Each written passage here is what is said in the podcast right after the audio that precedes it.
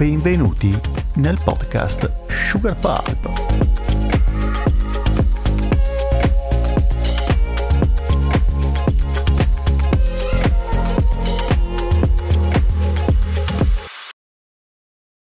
Ultimissimo appuntamento della SugarCon X, la decima edizione della Sugar Pulp Convention. Eh, appuntamento bagnato, appuntamento fortunato, esordisco con questa grande originale- e originalissima battuta. Applauso Sentite applausi, applausi scroscianti al mio umorismo sfrenato. Lo facciamo insieme a Bruno Di Marco, Marcello Salve. Ciccarelli e Matteo Strucul. Parleremo di romanzo storico, eh, La confraternita degli assassini, un romanzo storico che ha una genesi un po' particolare. Ce la vuoi raccontare, Bruno? Inizio da te. Sì, grazie. Allora, salve a tutti, eh, pubblico aspettante. Ehm, la, la genesi è particolare perché è legata, legata a voi, nel senso che il nostro romanzo è partito nel 2016 e poi l'abbiamo mandato al concorso organizzato la SugarCom del 2017 Esatto, gli speed date letterari. Gli speed date letterari, che a me una forma che piacque tantissimo, perché invece di dare dei premi così eh, c'era come premio questa possibilità di conferire con un editor vero. Eh, siamo stati fortunati perché siamo stati fra i selezionati. mh, Il romanzo allora aveva un altro titolo, si chiama Il maestro d'Abaco, e parlammo con Fabrizio Cocca, se ricordo bene. E beh, quello diciamo, è stato un buon viatico perché poi abbiamo continuato a lavorare su questo romanzo e adesso finalmente insomma, è arrivato a conclusione, cioè pubblicato da una, da una casa editrice importante, quindi siamo molto soddisfatti, anche se il titolo è cambiato, è diventato La confraternita degli assassini, ma va bene anche così. Questo lo, lo chiedo a Matteo, perché poi eh, eh, Matteo, che anche lui è un autore Newton, e mi diceva spesso che poi i titoli eh, sono, non dico decisi dall'editore, ma comunque l'autore propone, però poi soprattutto Newton ha molta attenzione nell'aspetto No, no, del beh, i, titolo. eh, i titoli sono decisi dall'editore, io tra l'altro ne sono molto contento perché eh, partorisco dei titoli evidentemente non così, come dire, da film, ma, ma diciamo che Newton ha una linea molto precisa, eh, un titolo semplice, un titolo d'impatto, la confraternita degli assassini spiega perfettamente di che cosa si tratta e, mm, ed è immediatamente efficace. E poi il titolo Newton è sempre molto coerente, diciamo, con la copertina, quindi c'è davvero un lavoro, secondo me, editoriale da questo punto e inevitabilmente commerciale, come giusto che sia, perché poi i libri bisogna venderli anche, no? E, mm, e quindi credo che, che sia giusto che sia l'editore a decidere il titolo e a, e a- e a decidere la copertina. E io allora a questo punto ci ho, premesso e osservato, visto che apparteniamo anche allo stesso editore, volevo un po' chiedervi se ci raccontate almeno l'inizio, insomma come, come comincia questa vostra storia, che tipo di ambientazione ha, eh, così che insomma anche i lettori si facciano un'idea. Ma eh, noi siamo due insegnanti e l'idea primaria di questo libro è di tipo divulgativo. Divulgativo non per scelta, probabilmente per natura, nel senso che ci veniva spontaneo pensare a come divulgare alcuni contenuti a studenti che hanno a volte difficoltà a concentrarsi su determinati concetti e soprattutto sull'idea che la cultura non può essere presa a pezzi, ma che è un fatto unico. Va bene? E stiamo parlando qui della cultura del Rinascimento. E l'idea è nata un po' casualmente, lo raccontavo prima a una signora che me lo chiedeva. Lui è stato mio alunno, è stato. Sì, è stato mio alunno. E una volta al termine di una conferenza che io avevo fatto su arte e matematica, lui mi ha detto, dice, sai, io sto spiegando, quando spiego la flagellazione, che poi è il nucleo del libro, il nucleo del libro, io mi emoziono, ma mi volte i miei alunni, proprio l'occhio vitreo, diciamo, eh, dice, non so come coinvolgerli. E siccome lui eh, aveva già scritto delle cose, a Bruno, io butterei, dico, vabbè Bruno, scusa, dico, costruisci intorno un racconto. Così. Una di quelle tante chiacchierate che si fanno al termine di una conferenza, eh, magari in attesa di fare qualcos'altro. Poi dopo un paio di giorni ci siamo rivisti, abbiamo discusso, abbiamo così piano piano piano piano è cresciuto e ci siamo trovati a farlo mettendo insieme un po' quelle che sono le passioni e le conoscenze. Io sono un matematico, un appassionato d'arte, soprattutto un appassionato di storia. Sono un appassionato di storia. Lui insegnante docente di storia dell'arte. Quindi abbiamo messo insieme e piano piano è venuto fuori, è venuto fuori questo, questo libro. E poi con voi abbiamo avuto una prima volta, cioè, no, forse non abbiamo scritto proprio una cavolata. Ecco. No, a me ha colpito eh, proprio la dinamica anche del libro, perché voi eh, mischiate Oriente e Occidente, no? c'è questa cosa che non è molto comune di parlare dell'impero romano d'Oriente, che per noi è sempre una roba un po' sconosciuta, per noi occidentali, dimenticandoci che i bizantini si chiamavano romaioi, cioè loro si ritenevano romani, quindi noi invece li consideriamo sempre una cosa altra. E poi appunto la matematica, c'è questo, forse il titolo originale si riferiva al protagonista del, del romanzo, no? il maestro d'Abaco. Quindi mischiate anche elementi che non sono così facili da amalgamare all'interno di quello che però è un thriller storico. Quindi penso che il lavoro anche di, di, scrittura tra voi due sia stato complicato. Sì, è stata una mm, continua stratificazione di, mm, di passaggi eh, nella creazione della, della, trama noir, perché noi ovviamente per non fare la lezione pedante e noiosa abbiamo fatto ricorso alla letteratura di genere, che, che c'è la sua nobiltà, il noir, insomma eh, sposato col romanzo di ambientazione storica. Mi hanno detto di dire così, romanzo di ambientazione storica, se no gli storici si offendono. Eh, hanno ragione, secondo me. Eh, ma quella è una lunga no, querela, poi ne parliamo con Matteo. Con buona pace di, di, del grande Alessandro Manzoni e di Barbero, eh, che rispettiamo tantissimo, per carità. E, ehm, quindi gi- giocare appunto con la letteratura di genere, approcciandoci in maniera rispettosa da, da dilettanti, facendo passare i contenuti significa appunto un lavoro continuo e continui passaggi, continue riscritture per poter riuscire a creare qualcosa che avesse una sua coerenza narrativa e nello stesso tempo avesse i contenuti che noi ci eravamo prefissi. Quindi il lavoro sì, è stato tanto, è stato bellissimo secondo me, cioè quel momento in cui senti il lavoro che, che, ti, che ti, piace e ti prende, mm, è stata una, veramente un'esperienza molto bella che stiamo anche cercando di ripetere, insomma. Matteo, io ti volevo coinvolgere proprio su questa querel, so che per te è sempre un tema interessante perché è comunque dai tempi di Eco, poi con Dan Brown, eccetera. Ogni volta che un romanzo storico ha successo, subito gli si fa le pulci.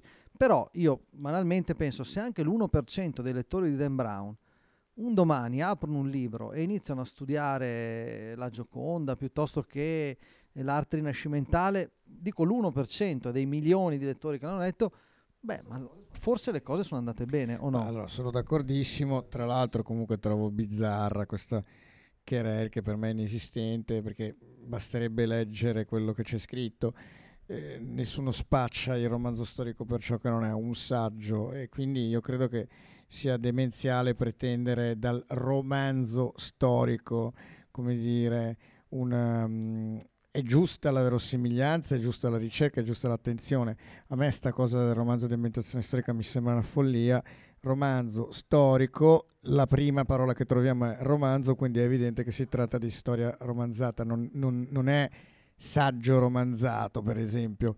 Ciò che definisce l'articolo, diciamo così, o l'opera è eh, il termine romanzo, poi storico è come dire un, un'aggettivazione, un aggettivo, un attributo e quindi eh, non ha alcuna pretesa eh, come dire, di, di, di, di, avere la precisione del saggio, della monografia. Mm, boh, secondo me è un tema che non c'è con buona pace di Barbero e compagni. E, mm, eh, che anch'io rispetto, ma nel, nel, nel, nel suo lavoro, insomma, eh, io faccio il romanziere, quindi non ho alcuna, non ho né bisogno né, né, né, desiderio per la verità di essere un saggista, pur, eh, pur stimando molto chi fa questo mestiere, visto che è grazie al loro lavoro che io mi documento per scrivere romanzi, ma questo ovviamente non è in dubbio, per cui insomma non lo so, mi sembra un tema che non c'è, però effettivamente eh, insomma, ci si, ci si, confronta spesso, secondo me più per uh, così un... Bah, per un non tema alla fine. E quello che però io invece volevo tornare a chiedere è se per favore magari ci dite qualcosa di, della, della storia di questo romanzo, perché effettivamente penso che per i lettori sia interessante avere un'idea di che cosa raccontate. Sì, giustamente. Beh, ehm, diciamo, il racconto si svolge sulla storia di questa coppia, padre una, un padre e una figlia che ehm, arrivano da Damasco, sono, vengono cacciati dalla loro terra per la situazione di guerra che si trova in quella, diciamo, diciamo in qualche maniera riecheggia quello che sta succedendo anche adesso. Quindi sono degli emigranti sostanzialmente, sono degli emigranti che mh, arrivano in Italia, e, però portano con sé qualcosa di molto importante, portano la conoscenza, la conoscenza che si è stratificata nel corso dei secoli e che si è sedimentata soprattutto nella um, Casa della Sapienza di Baghdad, perché lì c'era una grandissima biblioteca, si raccoglieva tutte queste informazioni che derivavano dalla cultura greca, dalla cultura egizia, eccetera. E queste conoscenze noi le abbiamo un po', diciamo, in maniera romanzesca sicuramente, concentrate nella mente della bambina, perché diciamo, l'elemento forte eh, è proprio il fatto che questa bambina questa, abbia questa memoria eccezionale per cui lei ricorda tutti i libri che il padre gli ha letto. Quindi questa bambina rappresenta la sapienza, la sapienza che da, da Oriente arriva verso l'Occidente. E sarà appunto attraverso i personaggi che lei incontrerà e anche perché questa bambina è molto particolare, abbiamo creato un personaggio un po' molte peculiarità, ci rendiamo conto, però è una, è una che ha una sorta di mutismo selettivo, nel senso che sceglie con chi parlare e le persone con cui sceglie di parlare sono tutte persone che avranno un'importanza fondamentale nel, rinasci- nel primo rinascimento, il rinascimento del 400, quindi lei parlerà con Brunelleschi, lei parlerà con Masaccio, lei parlerà con Alberti, anche se con Alberti il rapporto è un po' conflittuale, lei parlerà con uh, Piero della Francesca, quindi personaggi fondamentali per quanto riguarda il Rinascimento e soprattutto per quanto riguarda il tema fondamentale del, del romanzo che è l'invenzione della prospettiva lineare scientifica del primo Quattrocento. Quindi è come se dicessimo che le radici del Rinascimento in qualche maniera ci vengono dall'est, quindi la nostra cultura in qualche maniera non è così lontana da quella che eh, adesso vediamo come uh, una cultura a noi opposta. A me è piaciuta molto questa fusione di matematica, arte e storia, perché poi io non sono affatto un matematico e quindi guardo con molta ammirazione quando riesco anche a capire poi chi mi spiega in maniera semplice certi concetti. Però poi sappiamo, no, i numeri arabi sono quelli che sono arrivati anche da noi, che hanno condizionato la matematica eh, occidentale. Poi però mi, sem- mi, è piaciuto proprio il lavoro di ricerca, di fusione tra due ambiti veramente così complessi, perché nell'immaginario comune la matematica è una cosa, eh, la storia, la letteratura, l'arte è un'altra, e invece poi si vede molto eh, come anche alla base dell'arte, poi non parliamo della musica, però anche se non c'è, la matematica c'è sempre, quindi questo non, non, saprei come chiamarlo, quasi sincretismo per cui si uniscono ambiti così lontani tra loro. E come nasce questa passione? Penso, perché penso ci sia alla base una passione eh, per, per, due mondi così diversi. Ma mm, mondi così diversi. Eh, nella storia in effetti non è così. Eh, perché eh, il titolo, per quanto riguardava il titolo, son, non mi è piaciuto il titolo che ci hanno dato. Perché Maestro d'Abaco, secondo me, innanzitutto individuale, però capisco pure le esigenze dell'editore, infatti per contratto dice quello, abbiamo provato a cambiarlo, mi hanno detto non romperci, ecco punto. L'unica cosa che sono riuscito a far modificare, però si vede poco, sulla copertina, far mettere la flagellazione, va bene, ma si vede proprio con l'ingrandimento, va bene. Comunque, eh, dicevo che dal 200 al 500 tutti i grandi artisti, tutti i grandi artisti eh, non provengono dalle accademie, quindi sono degli artigiani. La stessa figura di intellettuale, eh, cioè eh, non è Alberti che inventa la figura dell'intellettuale. Prima eh, Brunelleschi era uno scalpellino e veniva pagato come lo scalpellino. Poi Salabia dice, oh, ma so io che mi pagate di più, tanto che viene imprigionato. Lì c'è un episodio che perché non pagava il contributo a, all'arte. Va bene. Loro frequentano queste scuole per apprendisti e nelle scuole di apprendisti si insegnava la matematica pratica che serviva per la pittura.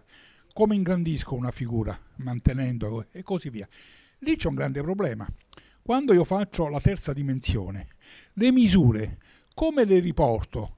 per ridare un'immagine di realtà, che è la grande invenzione italiana. Cioè la grande pittura italiana nasce dall'aver inventato questo fatto. La, la parte matematica che spiega come rapportare queste figure verrà teorizzata soltanto nel 1850. Però i nostri pittori, Leon Battista Berti il primo e poi Viola Francesca, trovano un metodo tecnico per risolvere il problema. Ecco. E sembra, sembra, ormai gli studi sono abbastanza consolidati, che gli arabi l'avevano già fatto. Gli arabi, io dico sempre arabo, ma islamico sarebbe è meglio perché è un coso. L'avevano già fatto questo.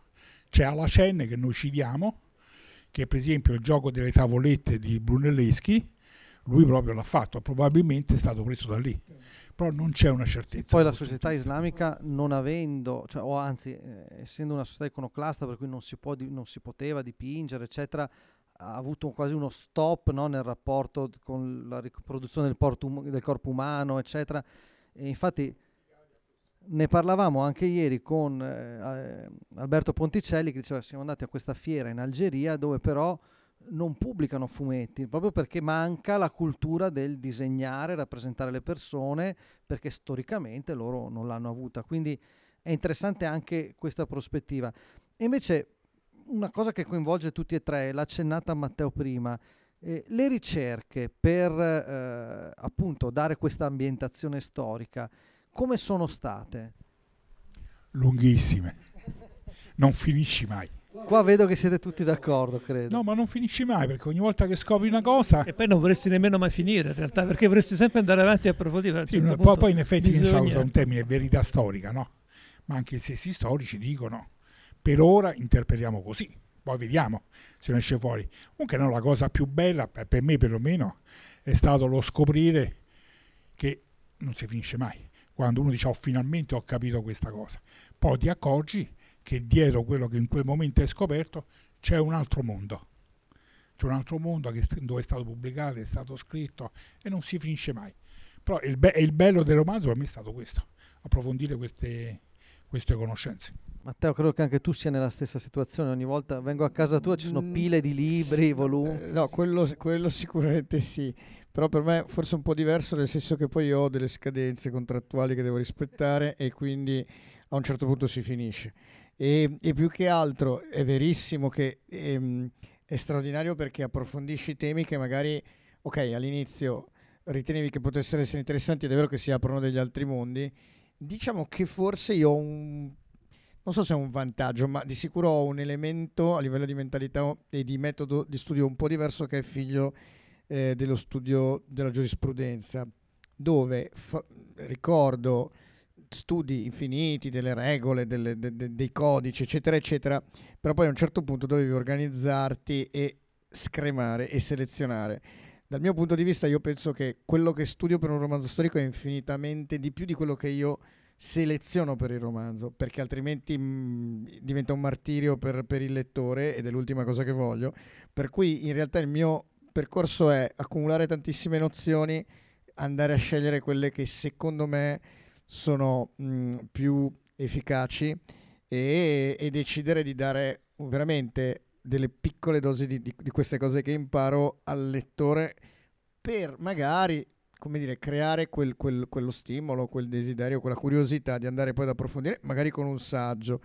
E, e devo dire che e da questo punto di vista mh, quello studio mi ha aiutato perché è importante selezionare e secondo me è anche importante, per esempio, eh, prima veniva giustamente citato l'episodio di Brunelleschi e anche il fatto che eh, la verità storica al momento, secondo l'interpretazione, tra l'altro maggioritaria è questa, ce ne sono probabilmente altre cinque. A me piace un po' anche andare sulle leggende, per esempio c'è una leggenda che dice che Brunelleschi era stato, o meglio, era effettivamente stato nominato insieme a Ghiberti per la creazione, i lavori, la direzione dei lavori della cupola, ma siccome Brunelleschi sviluppava le macchine ed era in realtà il vero artefice e Ghiberti era tendenzialmente un buon esecutore, un bel giorno Brunelleschi si mette a letto dicendo che è malato, resta malato per sei mesi, la costruzione non prosegue, Cosimo De Medici tutta l'opera del Duomo va a canossa, diremmo, da, da, da Brunelleschi chiedendogli di tornare, lui dice sì io torno ma numero uno licenziate Ghiberti, numero due voglio il doppio dello stipendio. Quindi ad esempio, queste storie sono vere, sono false, non ne ho idea, però io credo che ti danno dei colori a livello di narrazione straordinari e, e questi poi sono anche quegli episodi che secondo me entrano nella corteccia cerebrale del lettore. Quindi per questo dico che è un romanzo storico e un po' mi dispiace tutta questa storia dell'ambientazione se, come se dovessimo prendere le distanze. Io penso che il romanzo ti permetta proprio di lavorare sul linguaggio che è dell'anima, non è un linguaggio tecnico, il linguaggio tecnico lo, lo, lo lasciamo agli accademici e ai saggisti. Comunque, se mi posso collegare a quello che diceva Matteo, è qualcosa che stiamo cercando di imparare a fare anche noi, questo di conoscere il più possibile il settore e poi andare a selezionare gli elementi che devi trattare perché altrimenti nel romanzo affolli di, di, di informazioni rischi di far eh, confondere il lettore. Ecco. Il discorso sulla numismatica del 1200 su cui stiamo lavorando adesso, stiamo mettendo da parte tutta una serie di informazioni, questo lo escludiamo, escludiamo stiamo cercando di selezionare quali sono gli elementi fondamentali da inserire. Sì, questo è un lavoro che effettivamente bisogna fare con molta molta attenzione. Ma che poi secondo me è importantissimo perché è così che conquisti il lettore al tema, eh? non dico alla... nel senso che poi magari lui dice caspita è molto interessante questo aspetto e allora sì vado a prendermi il testo, che ne so io, di numismatica e, e approfondisco. No, non solo, poi c'è anche l'esigenza eh, di dare degli elementi che in qualche modo siano ricollegabili a oggi perché parlare, non so, adesso nominato la numismatica, no? Stiamo lavorando sui problemi del cambio del 1200, che è una cosa pazzesca, è una cosa pazzesca. Li stiamo semplificando, però dobbiamo anche fare in modo che chi legge capisca di che cosa stiamo parlando. Io da ginnasiale una cosa che non ho mai sopportato quando facevi le versioni e ti parlavano appunto dei sesterzi, eccetera che tu in nessun libro di storia o di latino o di greco qualcuno ti dice un sesterzo ti serviva per comprare una casa Quante sedie, una... è vero, è vero. perché Questo così un po' capisci no? cioè, esatto. eh, sti Napoleoni d'oro nel, nell'Ottocento cosa... cosa... ci compravi con un Napoleone esatto. cioè, banalità eh, però se no sono dei numeri vuoti e questo però Asterix utilizza i sesterzi eh, però, però variano eh in quel periodo poi a seconda dell'imperatore eccetera. Eh, però dare un'idea in sì, quel esatto, periodo storico con quello ci compravi sì, X devi fare una esatto, scelta. dà anche modo a te lettore di capire no, da piccolo senti le parabole del Vangelo dei talenti eccetera. Ma quanto valgono quanto ci compravi questo talento? E poi se, ricordiamoci sempre lo diciamo anche ieri il romanzo in questo caso storico non deve raccontare la realtà deve raccontare la verità, che è un'altra cosa, ed è la verità dell'autore, tra l'altro. Quindi, voglio dire, è un, un punto di vista alla fine, non c'è nessuna presunzione di dire era così. E in un certo modo, lo stesso, secondo me, lo stesso romanziere alla fine fa sua probabilmente una tesi, o magari per invece ragioni di completezza prova a fonderne un paio se è bravo, ma di più non può fare, proprio perché appunto eh, il lettore deve anzitutto capire il miglior romanzo storico in questo senso è quello che avvince ma divulga ma divulga solo un po' ma già quel po' è molto. E invece per chiudere avete detto che state lavorando a un nuovo progetto però da quanto ho capito è scollegato alla confraternita degli assassini o, o c'è un legame? No perché il periodo storico Beh, è diverso la nostra idea è che ci sia il legame cioè come se la storia ci fosse l'origine di questa confraternita. Okay, quindi un prequel, un prequel per, per esatto. capirsi.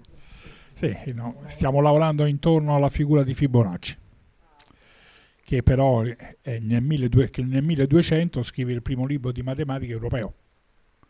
E quindi intorno a questo, questo è un argomento che personalmente conosco abbastanza bene, eh, però ci stiamo costruendo la storia intorno, insomma. Il resto come diceva lui, ce lo stiamo inventando, insomma. Con, Beh, con grande divertimento, con grande male, lavoro e grande divertimento. Contento. Mi sembra la cosa migliore.